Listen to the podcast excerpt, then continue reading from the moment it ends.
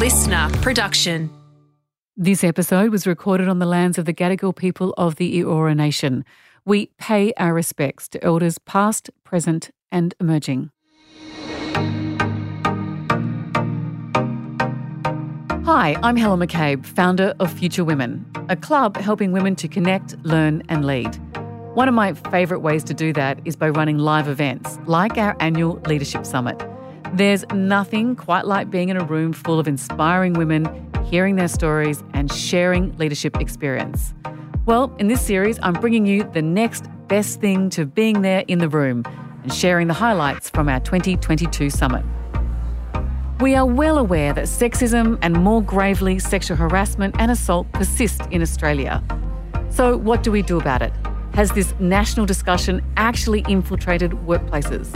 This panel discussion focuses on how to tackle sexism in the workplace. You'll hear from Mary Wooldridge, Director of the Workplace Gender Equality Agency, Dr. Victor Sojo, a Senior Lecturer in Leadership at the University of Melbourne, and Jessica Smith, a Senior Security Consultant at CyberCX. The panel is chaired by Future Women's Jamila Rizvi. And just a quick content warning this discussion does go to the topics of sexual harassment. Over to Jamila. My name's Jamila, and I've had some sexist bosses, so I am well prepared and researched uh, to chair this panel. Mary, let's start with you. Have you ever had a sexist boss? I have. I think the, the early warning sign should have been when I had the job interview, and he actually said to me, um, You're a young woman. If I employ you, you'll probably go off and get pregnant. Why should I uh, take you on? And it should have been the giveaway. And, and, you know, when you look back on, you know, in hindsight, you know, I probably shouldn't have gone there, but I, you know, worked there for a period of time. That context continued until such point that I decided it wasn't for me. Jessica, how about you?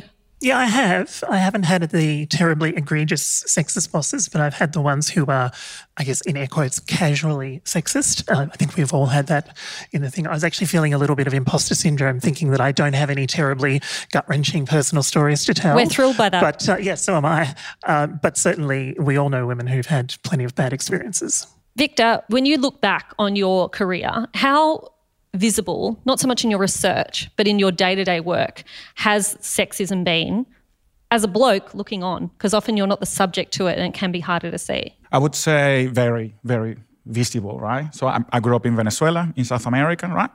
And it's widespread, right? It's everywhere. No matter where you go, you were going to see it. Here, it's interesting because it becomes a little bit more subtle, okay? It's about jokes and, and silly comments that people make. It's about allocation of opportunities, allocation of resources uh, that people don't really do in a thoughtful way. And that means that some people are going to be negatively impacted. So yeah, I mean, I, have seen it my, my entire life in, in different shapes and forms. Mary, what does the data tell us about Australia's experience of sexism at work? We've got data in relation to sexual harassment at work, and Kate Jenkins' report has, and you've heard from her, has done incredible work. So, 39% of women and 26% of men have had a recent uh, sexual harassment experience uh, in their workplace. From the Workplace Gender Equality Agency's perspective, we don't collect a lot of data. It's more about whether employers provide training for sexual harassment to educate their, their managers and non managers. But the Respect at Work report actually said that we need to get better indicators. We need to get better data because it's not very deep. And certainly, while it's on at the sexual harassment level, it's not at the sexism level. And we don't have that information in terms of uh, how prevalent it is. Although I think, you know, we'd probably say that it's fairly, you know, very widespread in terms of um, the anecdotal evidence. So I think that's the challenge is getting better information and the respect at work recommendations give us a pathway to at least improve uh, how that data is collected at the sexual harassment level and hopefully over time we'll be able to, to make inroads onto the, the more sexism issue as well. In a pre Me Too survey by US Cosmopolitan that I was looking at, around 20% of the working women they surveyed reported having experienced sexual harassment at work. But when they questioned those women, and they're young women, they're readers of Cosmo, the survey revealed that actually 95% had when they called out specific behaviours like lewd text messages, etc. So, what I want to ask Jessica is do you think our awareness of what constitutes inappropriate behaviour has changed over the last 10 years or so? I'm not sure that it has, but there may be perhaps fewer cracks for people to hide in. And I think it also, when we say our awareness, I think our awareness is fantastic. Uh, this is not a women's issue. This is a if anything, a men's issue, but certainly a, a, societal issue. And I think there is where the awareness is lacking.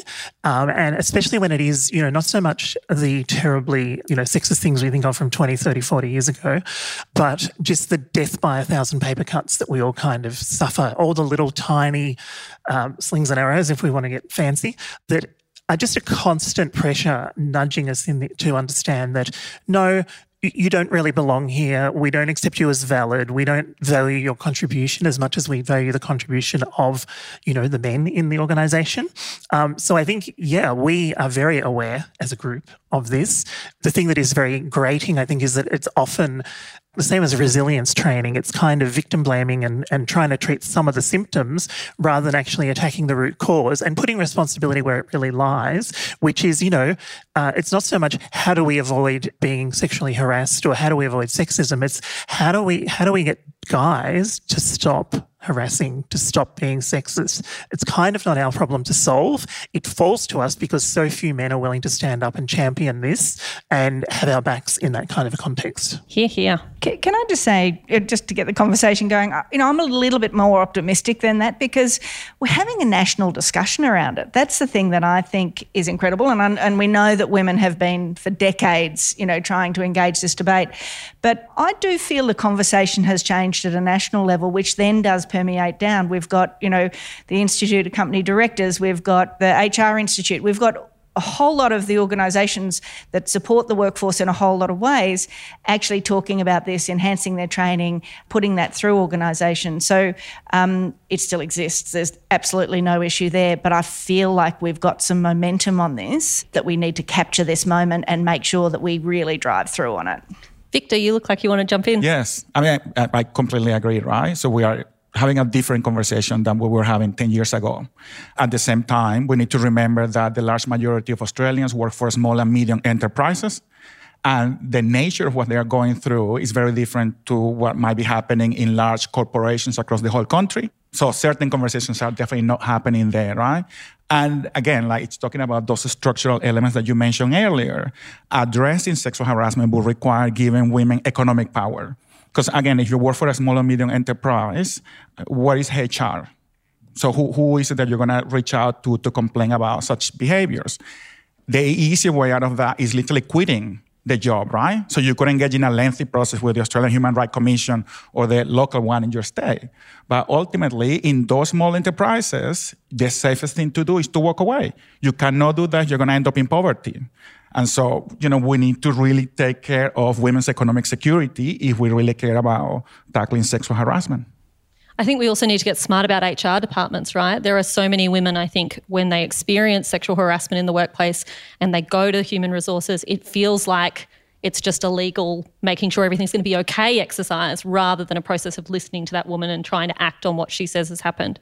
Jessica, how is technology used to facilitate workplace sexism and abuse? Well, technology now certainly permeates every aspect of our lives. And I think there's still, look, I'm old, so I, I see this um, opinion sometimes amongst people of my own sort of generation that there's something distinct about our in real life lives and our technology facilitated lives. And really, those distinctions have long since blurred. For those of us who've been extremely online for a very long time, um, they were kind of never there to begin with. And I think it's becoming, uh, uh there's greater awareness that really there, there is no distinction, those, those boundaries have blurred. And so in the same way that we use uh, the internet and other kind of technologies, whether it's messaging apps and those kind of things for our personal communication and for our business communications or our banking or whatever that might be, there are a lot of people who are being on the receiving end of that from somebody at work in a way that is undesirable. That can be anything from people not being prepared to accept others' boundaries uh, when it comes to time boxing, you know, time at work. Some bosses will think nothing of reaching out to people after hours or on weekends with those those kind of things. an increasing trend towards, uh, you know, bring your own devices and companies who find it convenient to get people to bring their own equipment in means that the device that you have may be the device that you are using for work as well. And so it's not as easy to walk away and have that safe space, which also applies for things like bullying of kids as well, is that a lot of that takes place in the so-called cyber realm, which really just means, you know, where computers live. And it is ingrained in that. It can be more difficult depending on the apps that people use, whether they are apps that are sanctioned by the organization and installed on those devices. I think it's pretty well understood by most people that if they do those kind of things using the equipment provided to them, there is at least the likelihood that they will be able to have that information logged and tracked and reviewed at some point if necessary. But, you know, people are clever and people are sneaky. And so they will find other ways through their personal mobiles or even just through, you know, phone calls or those kind of things uh, where they are perhaps there's less of a record of the context of what happened as opposed to text messages or internal instant messaging systems within the org itself.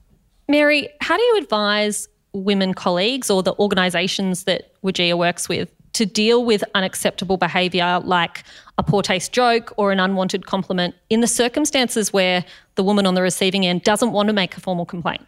I think it's very challenging, and the cultures of organisations often dictate how confident you feel or you know I've felt in the past on, on raising these sorts of issues. And I think there's a, a number of things that people can do. You know sometimes you wonder whether you're reacting and no one else is. You know, is this right or am I just overreacting? And so I think even just testing it with some of your peers in the first instance is a great way to sort of say, did you hear that? Did you react to it? You know, and, and I've found, you know, I can give myself the confidence that it wasn't me just dreaming it, but it's actually actually real. And then then when you've got some allies in that process and, and peers in relation to it, um, the opportunity to then raise it um, either with the person who who made those comments um, or one of your peer group raising it with them if you don't want to be seen to be doing it yourself. You know, someone else can raise it, say, Oh, I heard you say something in, in the room about someone else and, and I didn't think that was appropriate. I think that, you know, it, it may be something that they're they haven't been aware of,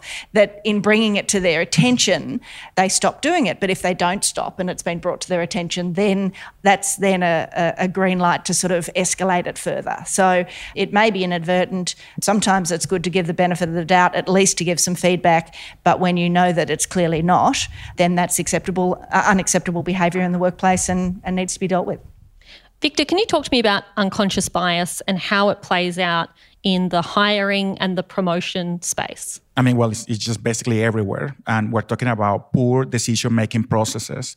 If you have a poorly structured recruitment and selection process, if you haven't really consulted with the community where you're typically operating to understand what kind of people are living there, right? And how they often search for work, uh, it means that you're going to have big blind spots about what's really going on around you, right? And so unconscious bias in recruitment and selection processes start with how you literally plan your relationship with the community where you're operating so that you get to really know who is out there, right? And how they typically search for work. And so once you are able to attract enough people who are interested in working for you, they actually come and apply for the jobs, you need to make sure that there are very robust processes in place. Okay. What typically happens is that there's no clarity around how you're going to be doing the selection of the specific CVs, or if you actually get a good group of people who go through interview, then during the interview process, people are using all kind of peripheral cues instead of the job criteria to select people. And again, if you manage to get through all of that, we have situation of bosses who are making decisions about task allocation, training opportunities that are entirely biased because they are not thinking about what is really a developmental task. Okay, and how could I do my best to actually distribute these developmental tasks in a way that are fair? And again, the problem that we're having right now is that I'm talking to you. You are very aware of this because you are the people who are dealing with all of this on a daily basis. In my daily job, I typically talk to men about this, right? Because they are the ones making those sort of decisions for the most part. Helen here, jumping back into Echo Mary's advice on sharing your experiences with your peers. It's so important to have these conversations, not only to validate that your experience was inappropriate, but to make sure you have the support you need if you're planning to raise your concerns within your workplace. We left off with Dr. Victor Sojo talking about how unconscious bias is, in its essence, poor decision making. Now, our panel digs into recruiting and to a complaint we hear all too often that we need more women in certain jobs, but we just don't know where to find them. I'll give you a hint if you can't find the right woman for the job, you're probably not looking hard enough. Back to Jamila. Jessica, although dealing with sexism is a challenge for women, we clearly need to shift this focus to men taking responsibility for their actions.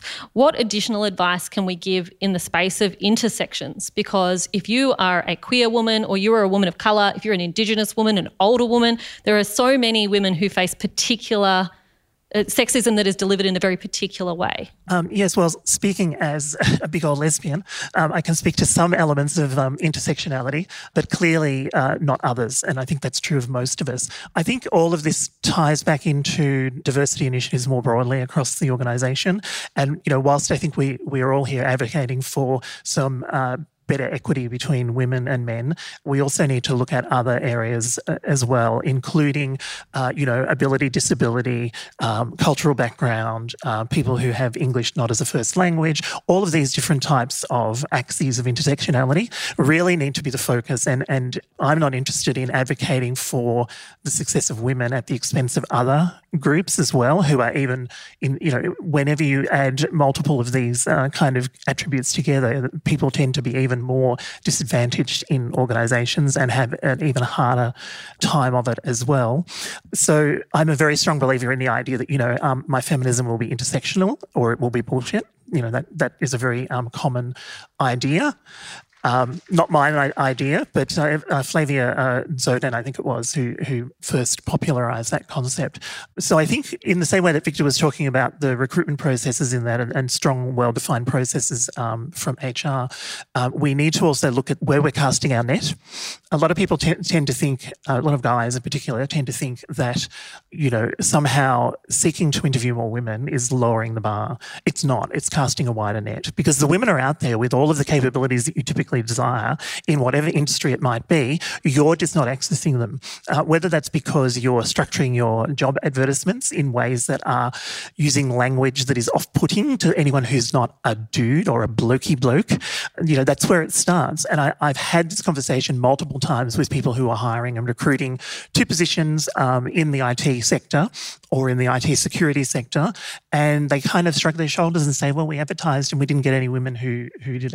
Okay, good. Where did you advertise? Advertise? What was the language of your ad? How have you promoted this? Are you advertising for a 10x Rockstar and, and you know promoting the fact that we have beer pong and table tennis table in the office, or are you actually doing other things uh, you know that are actually going to appeal either to women, but also just to the guys who don't fit that mold as well. You're really narrowing your choices and narrowing your selection pool. The more you, you use the men as default in any of your recruitment processes, and that applies equally to areas of uh, other other areas of um, intersectionality as well as just um, not getting the best women candidates as well. Jamila, can I follow up on, on that? Because I've got a great example of the job ads, um, which I heard from a, a, manufacturing company. And, and all of you will be putting your hands up for jobs, but many of you will be recruiting people as well. So it's really important. The job ad stuff is, is so crucial.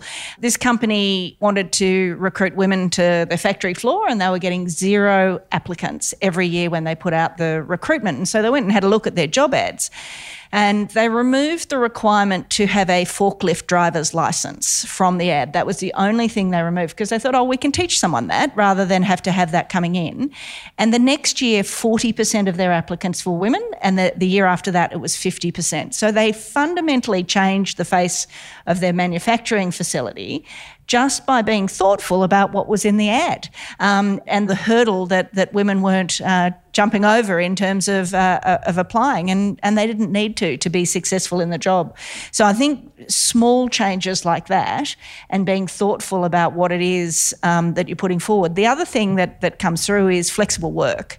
Um, the research shows that if you advertise a job as flexible, you will get a lot more applicants, both men and women, um, but you will particularly disproportionately get more women applying for jobs if they can work flexibly. And you know, it's up to up to you and the the, the employer to define what flexible means because it can mean lots of different things. But there's great work from behavioural insights analysis that that shows that you can shift the dial on these things just by being thoughtful and, and understanding you know what um, what hurdles we put up against ourselves in terms of not applying for positions and removing those hurdles so that we broaden the pool. Just following on from that as well, once people are inside the organisation, I think that's where visibility is really important, and I, I think we should. In, we should encourage as many women who are comfortable and men as well um, uh, being visible for whatever uh, particular group they represent to make it clear that people are welcome and accepted, um, that there are other people who share similar experiences, who are people you can turn to. I know that, you know, as I've gotten older and, and progressed in my career, I'm much more mindful and intentional about making sure that I'm, I'm visibly there for the people who, you know, maybe don't look like the majority of people in the organisation, but some of whom will look like me, um, or some of whom will have, have had similar experiences. And I think we need to destigmatise a lot of that, whether it's mental health, whether it's being queer, whether it's, uh, you know, any other kind of of, access there at all, that's when really the power of visibility comes to the fore and it can be an accelerator for your ability to actually recruit. If you go to an organization and you only see men on the on the recruitment process, if you only see men, if you do a walkthrough, um, or if you you know if you're somebody if you're a, a woman of color and you don't see anybody else who looks like you in that organization, you're not necessarily going to assume I'm welcome here and that this is a place for me. And I think that's super important for us to try and step up where we feel that we have safety and the power to do so. We should step up and help others to kind of understand that that is a safe environment. And also, you know, if it's not a safe environment, we need to be very mindful of making, finding a way to make that clear to people as well. Thank you so much. Victor, you uh, were about to say something as well. I was going to say something related to what Mary said, but that was very powerful. So, you know, I, it's a very silly anecdote that has to do with this idea of what we signal in job advertisement, right?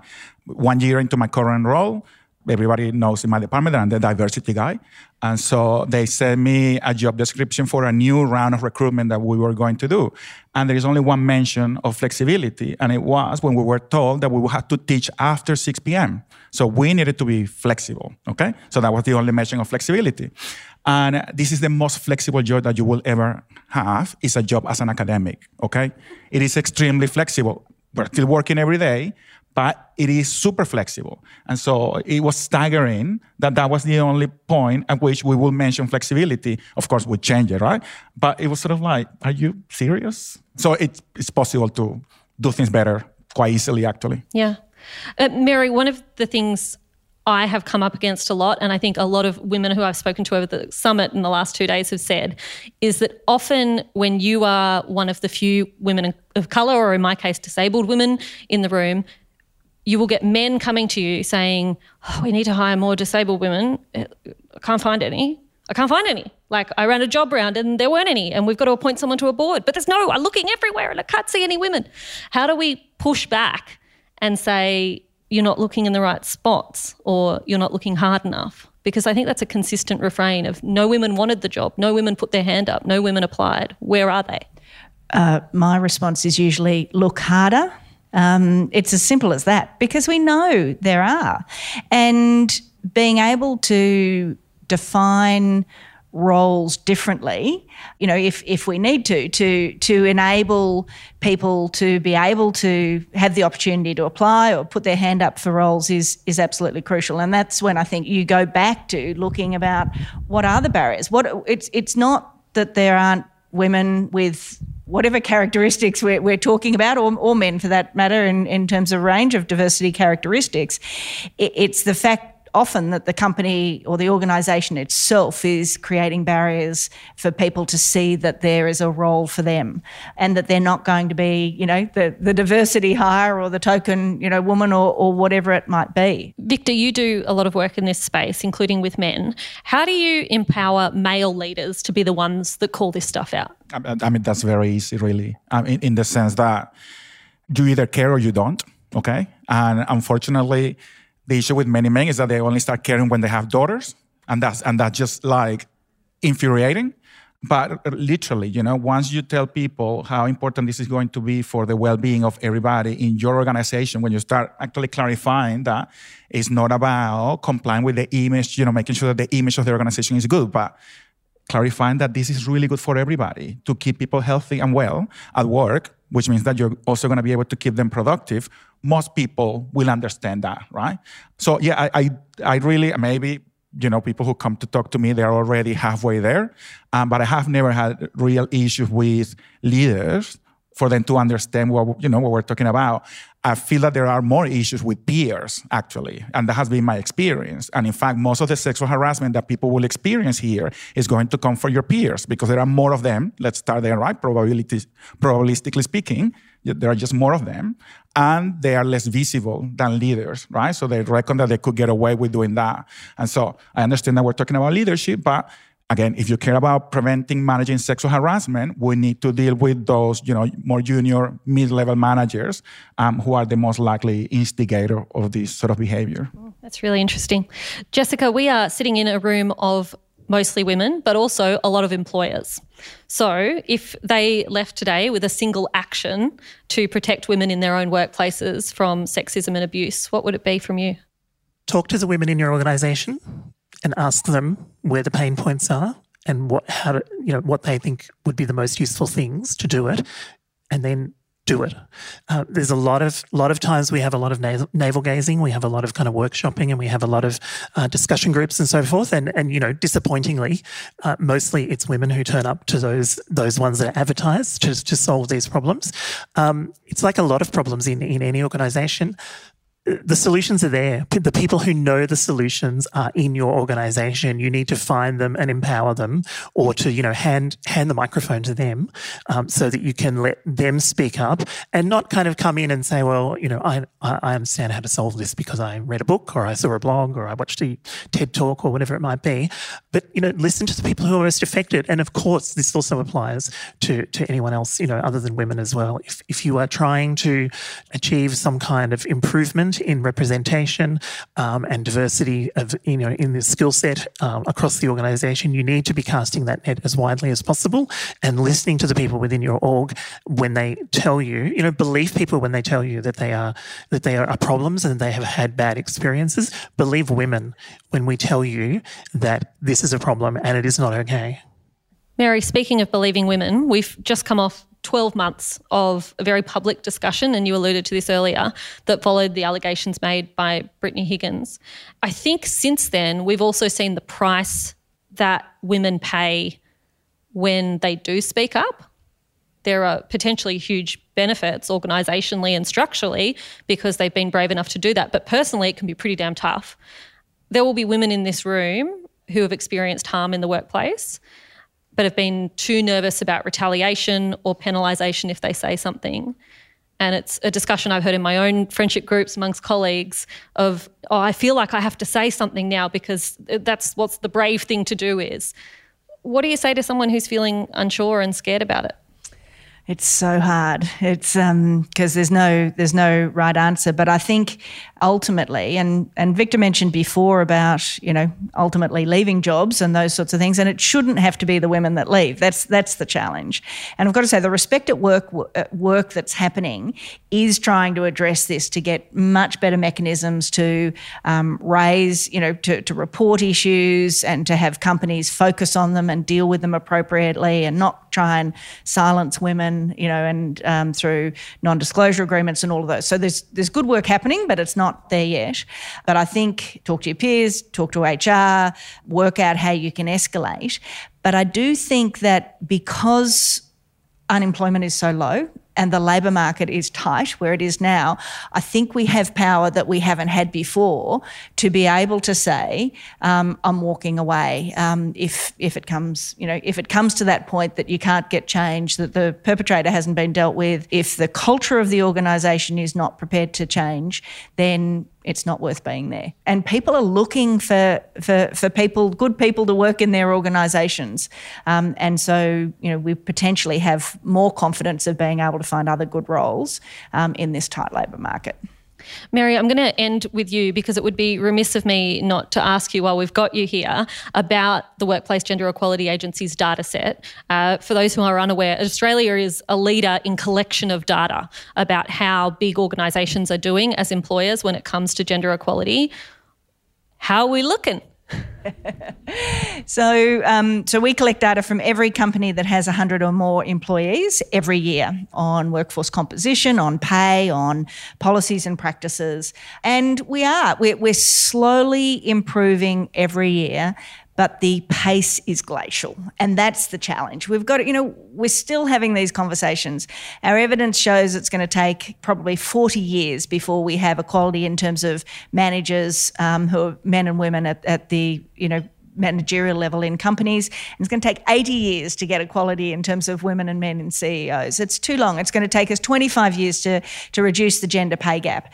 So the challenge is while we've got improvement and companies, more companies um, every year are taking action to address the gender pay gap, to um, put in place better flexible work practices, parental leave policies. There's, there's good stuff happening.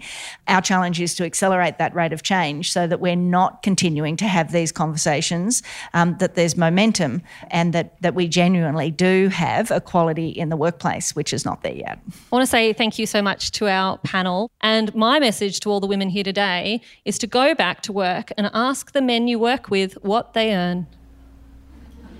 Because you will get a rude shock and it's very helpful in pay negotiations if they are honest. Thank you to our panel. Please put your hands together for Jessica, for Mary, and for Victor.